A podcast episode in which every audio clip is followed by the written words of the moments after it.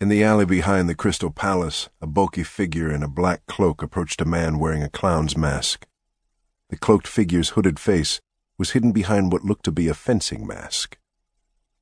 "Okay, Senator, we were the last ones out," the apparition said. "The rest of the customers are gone. The staff just left. The place is empty. Chrysalis is in her office with Downs."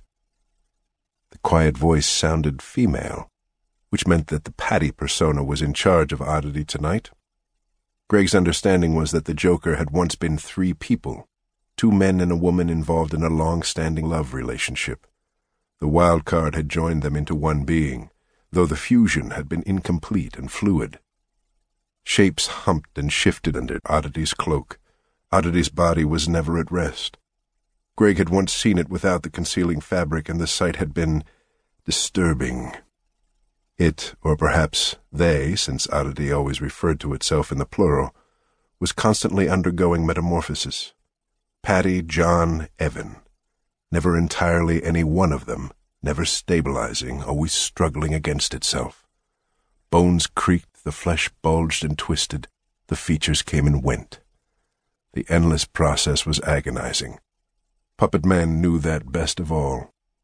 Oddity gave him the emotional nourishment he craved simply by existing. Oddity's world was awash of pain, and the trebled matrices of its mind were quick to shift into black, sullen depression. The only constant of Oddity was the strength of its malleable form. In that, Oddity surpassed Carnifex and perhaps rivaled Mordecai Jones or Braun. Oddity also had a great loyalty to Senator Hartmann. After all, Oddity knew that Greg was compassionate. Greg cared about the Jokers. Greg was the voice of reason against fanatics such as Leo Barnett. Why, he was one of the few who ever asked Oddity about itself, and he listened sympathetically to the long tale of the Joker's life.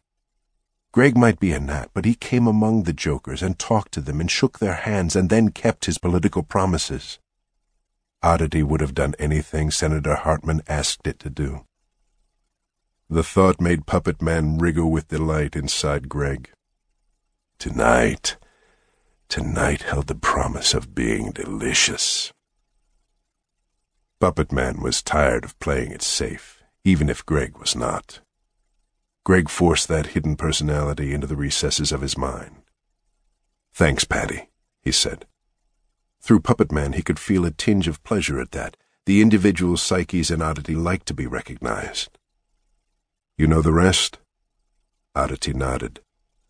What might have been a breast pushed sluggishly at the left side of the cloak.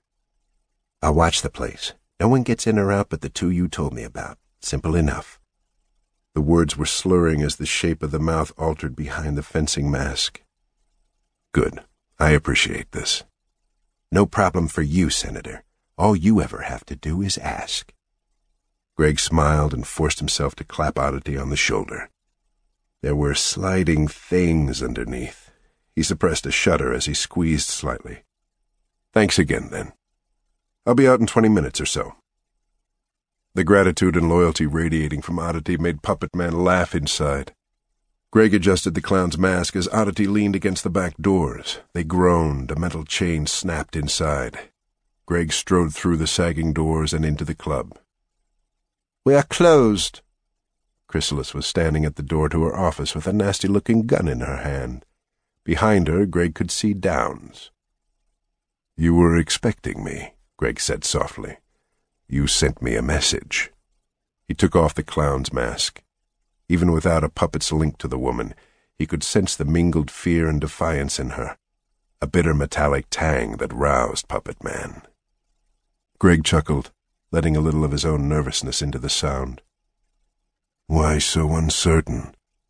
That should be obvious. Even with the information Video fed us, we don't know everything. Gimli didn't trust Video enough. He didn't let her see everything. They have whatever it was Kahina and Gimli had. And you have me.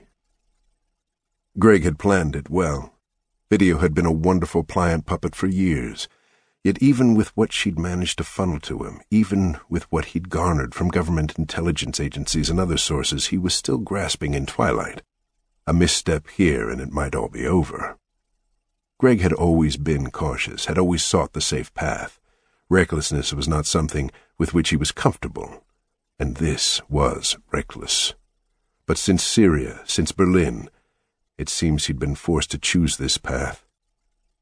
"Sorry I couldn't make it during your business hours," he continued, his voice nearly apologetic. "I felt your meeting might be too private for that." "Good. Let them think they're negotiating from strength, at least for a bit. You need to know what they know." Chrysalis lowered the gun. Muscles expanded under her transparent arm and across her chest. The dress she wore did little to conceal her body. Red lips that seemed to float on glassy flesh pursed.